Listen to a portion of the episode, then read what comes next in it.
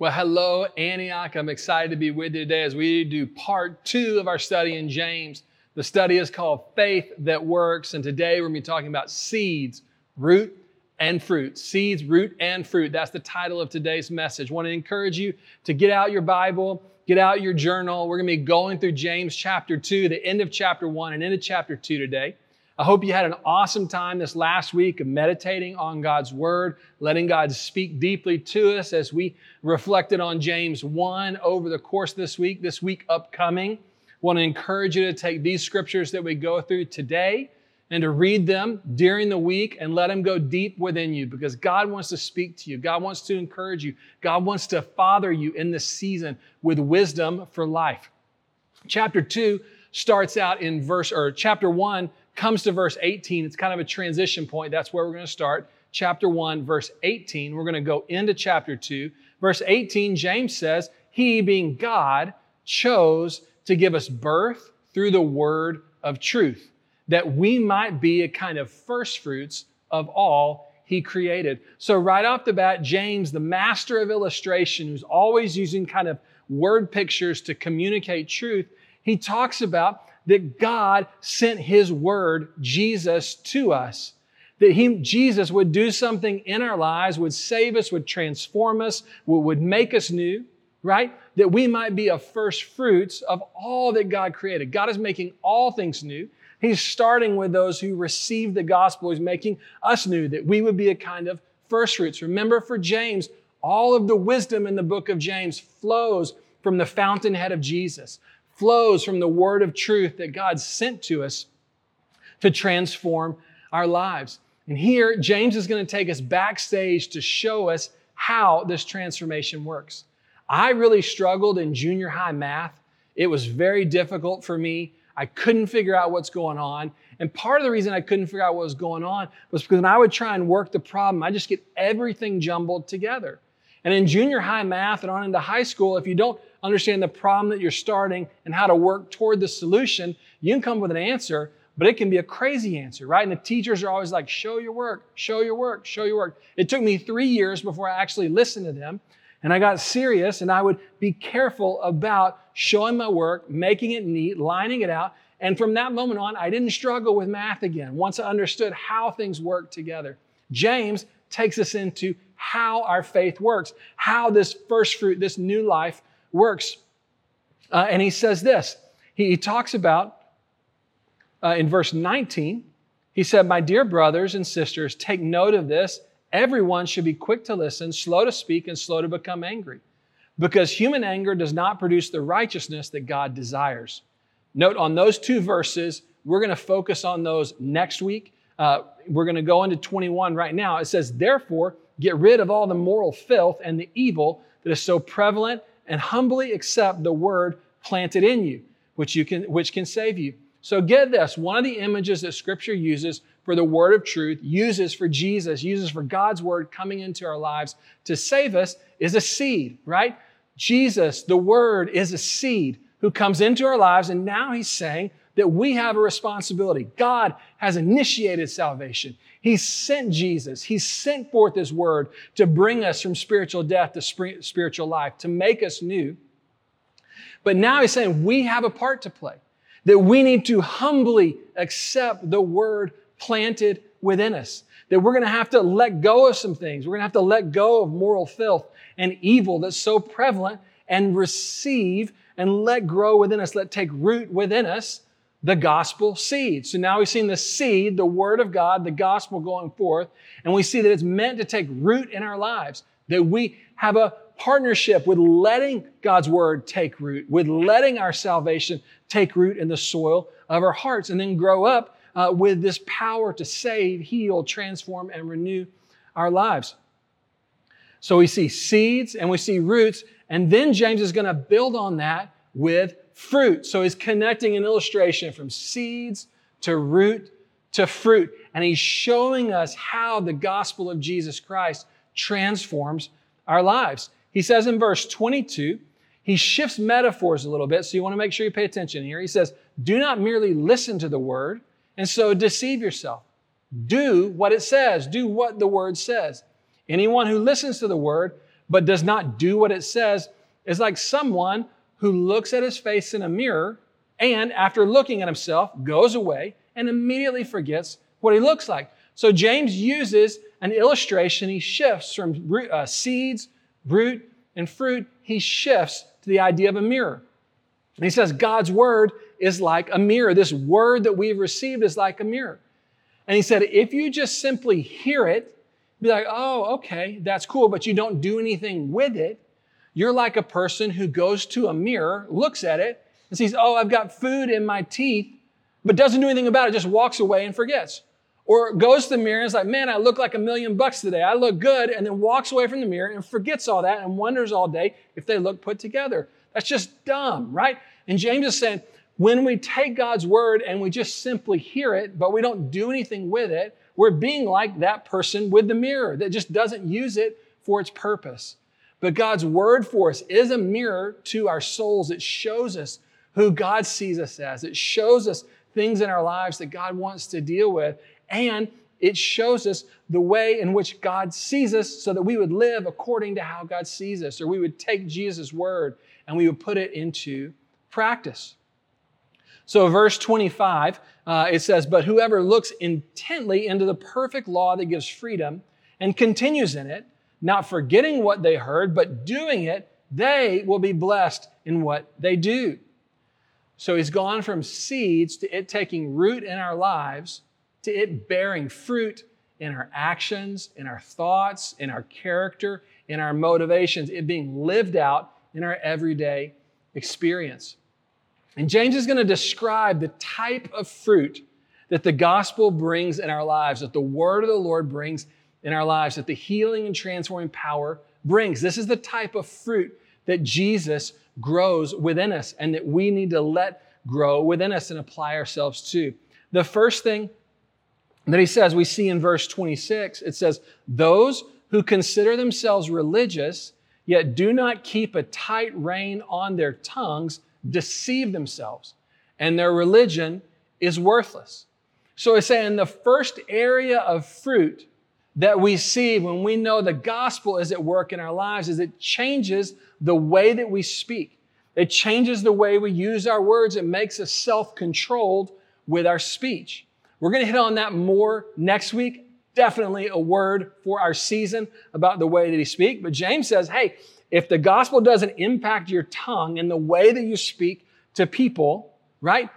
Your faith is worthless. It's not taking root. You're kind of like that man in the mirror. Verse 27 hits on another characteristic of the fruit that the gospel brings in our lives. And he says this religion that God our Father accepts as pure and faultless is this to look after orphans and widows in their distress so it says, not only does the gospel bear fruit in our speech, but it bears fruit in the way that we treat people. It bears fruit in the way that we love people, particularly those that are vulnerable or under resourced in our community. Here, he highlights orphans and widows. So the fruit that Jesus wants to bring in our lives is a transformed words, but he also wants to bring a transformed love that we would care for people who are vulnerable and in need. The third fruit that he highlights here at the end of verse 27, it says, and to keep oneself being, from being polluted by the world.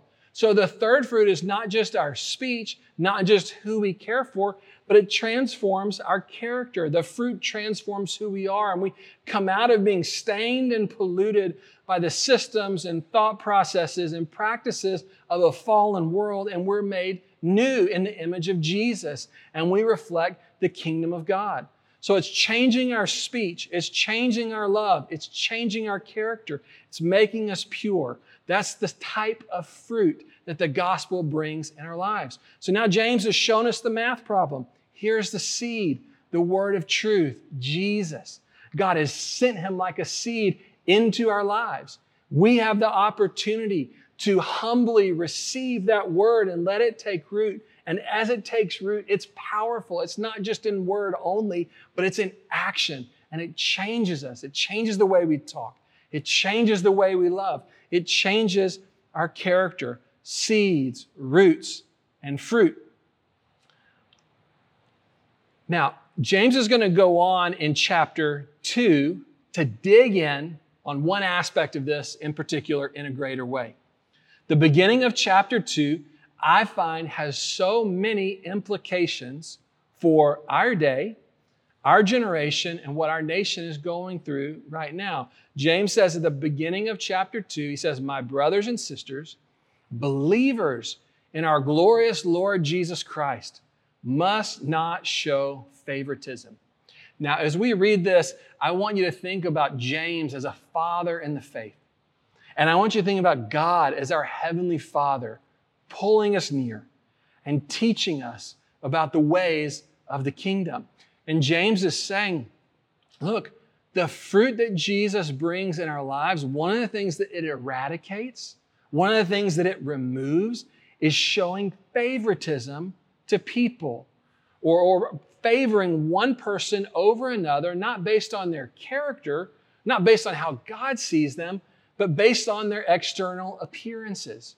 Right? He, say, he gives an example. He says, Suppose a man comes into your meeting wearing a gold ring and fine clothes. And then there's a poor man in filthy old clothes. Verse 2 that comes in. If you show special attention to the man wearing fine clothes and say, Here's a good seat for you. But to the poor man, you say, You stand there or sit on the floor by my feet. Have you not discriminated among yourselves and become judges with evil thoughts? So here James begins to attack favoritism or partiality. He begins to attack the way that believers in James's day were viewing people and treating people.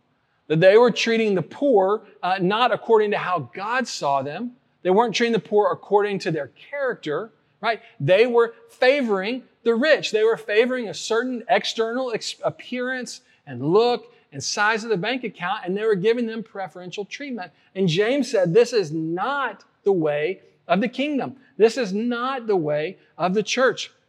You must not show favoritism. Why? Because God doesn't look at external appearances, God looks at the heart. And here we hit on an important, uh, several important Christian doctrines that I want to make sure that you're aware of, that I want to remind myself that build on this idea. There's a reason that favoritism and partiality are so important to, to um, in the kingdom of not operating based on those principles. That's the way the world works. The kingdom is different. God doesn't see people according to external kind of status symbols, right? He sees their character. And in fact, God has made every person, regardless of their capacity, regardless of their class, He's made every person in His image. Every person has inherent worth and value. And when we show partiality, we show favoritism, we do a disservice to showing people the image of God because we say, well, actually, this one's better than that one. And God's saying, no, I've made everyone in my image. It's against the kingdom of God when we operate this way because it violates the law of love. We're called to love our neighbor as ourselves. When we show partiality or favoritism, we don't do that. It is against what heaven is like. We, as the followers of Jesus, are supposed to live that it might be on earth as it is in heaven. And in heaven, we see that there are people from every tribe and tongue and people and nation gathered around the throne. There's no partiality there. So we're called to be a people who do not show partiality, do not show favoritism based on external appearances, based on the way people look, based on uh, how much money they make, based on their gender or their background or their ethnicity. We are to look at people in the way that God looks at them, in the way that God sees them. And so, this is why this is so important. This is why these doctrines are why followers of Jesus, why we're pro life. Because we see the unborn is made in the image of God. We see a call to love our neighbor as ourselves. We see a future generation that God wants to work through. We see partners in the gospel, right? This is why followers of Jesus, we care about the poor and the vulnerable, as James is speaking here. This is why, as followers of Jesus, we care about the way that we treat and respond to immigrants. This is why, as followers of Jesus, we need to care about the racial unrest in our nation And I know when I say that, I know that some of you are like, yes, I am all in on that point. I've been waiting for this to happen for you to go in right here. And I understand that. I know some of you are like, oh gosh, I don't know. This makes me feel uncomfortable. This makes me feel anxious. This makes me feel nervous. I don't like these terms. I don't know. And it, there's just tension. And I've heard from so many of you and talked to different ones of you in our church who sit on different sides of perspective on this issue. And some of you can't believe other people don't see it the way you do because you're on this side. And others of you can't believe people don't see it the way you do because you're on this side. And I want to speak to you as your pastor. I want to speak to you as a brother in Christ.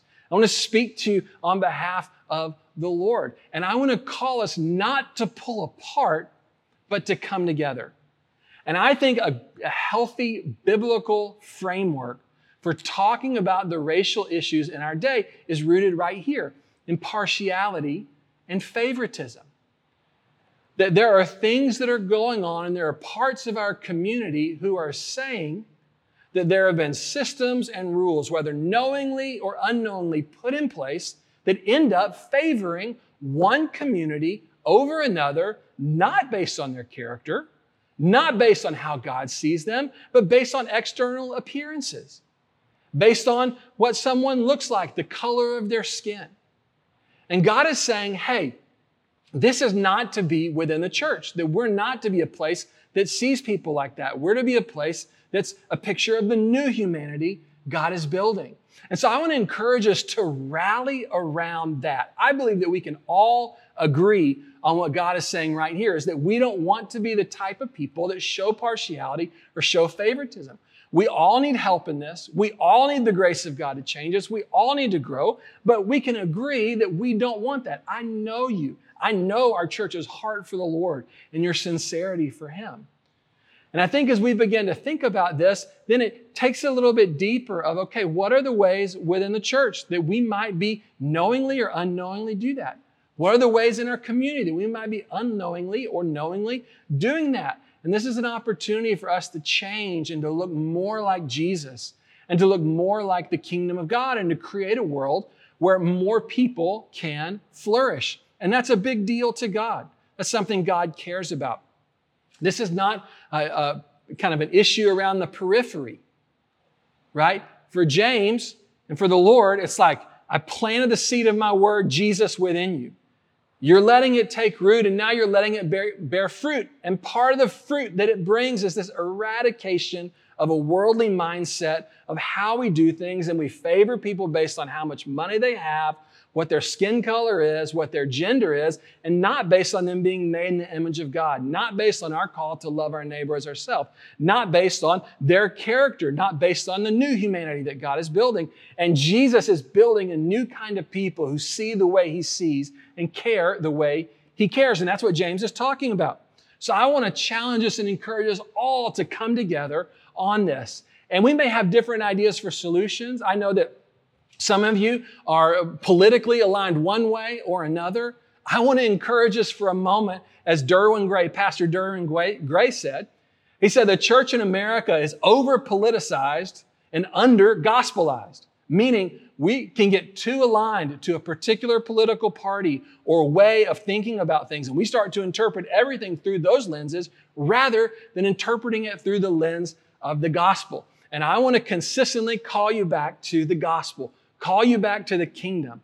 And we may have different solutions or different ideas about how to make a more just and whole and flourishing environment, right? Some of us may think one way, some of us may think another. Obviously, a lot that we've done is not working, so we need a lot of new ideas. And there's room for different ways of attacking the problem and creating a solution. But I want to call us all to agree on God's heart is that our community and our city would be a place free from partiality, free from favoritism, where everyone has an opportunity to flourish. In verse 5, James continues to lean in. Again, he's not mad at you. This is a father speaking to you as a son or a daughter. And he says, Listen, my dear brothers and sisters, has God not chosen those who are poor in the eyes of the world to be rich in faith and to inherit the kingdom that he promised those who love him? This is chapter 2, verse 5. But you have dishonored the poor. Is it not the rich who are exploiting you, exploiting you? Are you not the ones, are they not the ones who are dragging you into court? Are they not the ones who are blaspheming the noble name to whom you belong? If you really want to keep the royal law found in Scripture, love your neighbor as yourself, you are doing right. That is a good and honorable and right thing. But if you show favoritism, you sin and you're convicted by the law as a lawbreaker. And then he goes into verse 10, a really important concept. He says, For whoever keeps the whole law, yet stumbles on one point, is guilty of breaking all of it. For he who said, You shall not commit adultery, also said, You shall not murder. If you do not commit adultery, but do commit murder, you have become a lawbreaker. What's he saying? He's saying here that this is not an opportunity to pick and choose. We're not at Piccadilly. We're not at Luby's. We're not at 1050 barbecue or whatever buffet that you think of when we start talking about picking and choosing. We're not there, right? He's saying, hey, these issues are important. Purity of speech is important. Purity of lifestyle is important. Our character is important. The way we treat people is important. And you can't rally around one and say, well, I, you know, I don't know about that other one, but I'm into this. He's saying, no, no, no. It doesn't work like that. This is not pick and choose. This is Jesus. And he is calling us to follow him. And he's making us whole and making us people who care about all these issues because God cares about them. In verse 12, he says, Speak and act as those who are going to be judged by the law that gives freedom, because judgment without mercy will be shown to anyone who has not been merciful. Mercy triumphs over judgment. Here's another little comment on the way that we speak to one another. Again, we're going to put all those together next week and go through them, but you want to talk about a word for our time right there. In verse 14, he says, What good is it, brothers and sisters, if someone claims to have faith but has no deeds? Can such faith save them? Suppose a brother or sister is without clothes and daily food. If one of you says to them, Go in peace, keep warm and well fed, but does nothing about their physical needs, what good is it? In the same way, faith by itself, if not accompanied with action, is dead. So here he shifts from this active favoritism and partiality to a sin that's a bit more passive, right? This is a situation where he's describing someone seeing someone in need seeing someone, someone saying, I'm hurting, I need help, and wishing them well, but not doing anything about it. As I read this, I thought about the parable of the Good Samaritan, right? The first two passersby of the man who was beaten, right? They see him, but they keep on going. They might have said a prayer for him. They might have said, you know, Lord, help you, but they kept on going. And James is saying that's not the type of faith that we're called to have. We're not called to have an empty faith.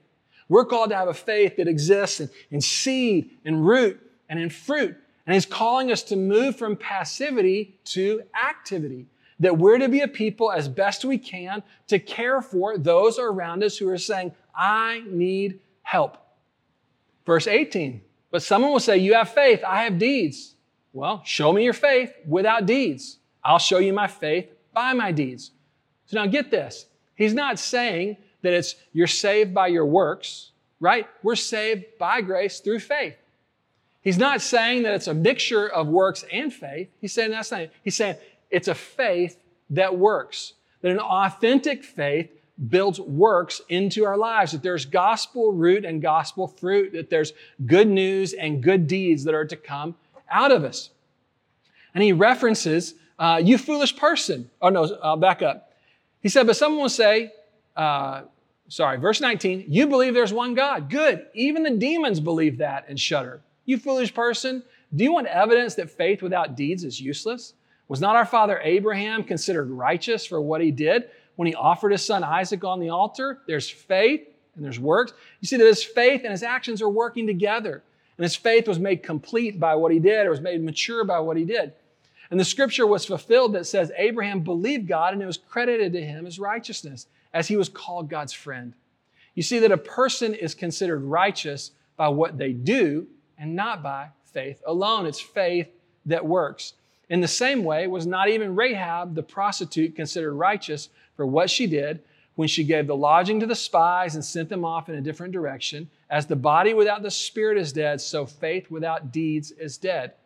Or as the late great Rich Mullins said, faith without works is like a song you can't sing or a screen door on a submarine. That's where he's going. Now, I want to pause there because he's about to change directions. And I want us to skip ahead. I want to press fast forward for a moment into chapter 5. Because in chapter 5, James circles back to this theme. And I want to hit on this with you as we close because I think that this is, I don't know, when I read it, I was almost overcome with emotion uh, about the Lord's heart for people. Chapter 5, verse 1, I want to encourage you to turn there on this same theme of gospel uh, fruit, I mean, gospel seed, gospel root, gospel fruit, the way we care for people, the way we treat people, particularly those who are vulnerable. He says, Now listen, you rich people. And here in America, compared to the rest of the world, we are rich. He's speaking to the rich in his day. We as a nation, we are rich in so many ways. He says, Weep and wail because of the misery that is coming on you. Your wealth is rotted, and moths have eaten your clothes. Your gold and your silver have corroded. Their corrosion will testify against you and eat your flesh like fire. Wow, yikes. He says, You have hoarded wealth in the last days. Look, get this, look at verse 4. The wages you paid to pay the workers who mowed your fields are crying out against you. The cries of the harvesters have reached the ears of the Lord Almighty. As I sit in the American South, and as I consider our history, it is um, deeply convicting and with great sorrow that I think about how much of our nation's history and how much of world history has been lived out with this very thing. In the American South, the phrase, the, the laborers who mowed your field or the laborers who harvested your field are crying out, their voices are crying out against you.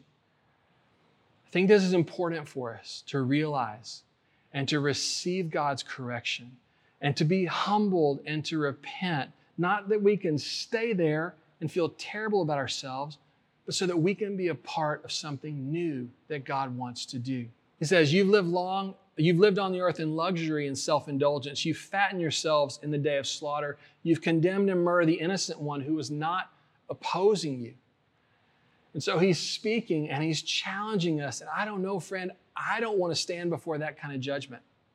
I know you don't want to stand before that kind of judgment. And so, what I'd like to ask you to do is as we head into this week, that you would take these passages of Scripture that we've read. And I don't want you to do this because your pastor said this is what it means. I don't want you to do this because your church kind of does it. I want you to go to God's Word and let God, your loving and good Heavenly Father, who wants to train you, as we learned last week, to be a king and to be a queen, who wants to place a crown of authority on your head, I want you to let Him, by the Holy Spirit, speak to you. And I want you to let Him reveal what's there and reveal His heart and His truth. So, this week, as we go into our week, the reading plan of how we're going to meditate and digest and marinate on these scriptures will be on our website, it'll be on our social media, it'll be in the newsletter. But I want to encourage all of us to go to God with this word and let that sweet conviction of the Holy Spirit come that we might be healed and made new and lead forward toward a better future and a brighter tomorrow. I love you, church, and I'm praying for you.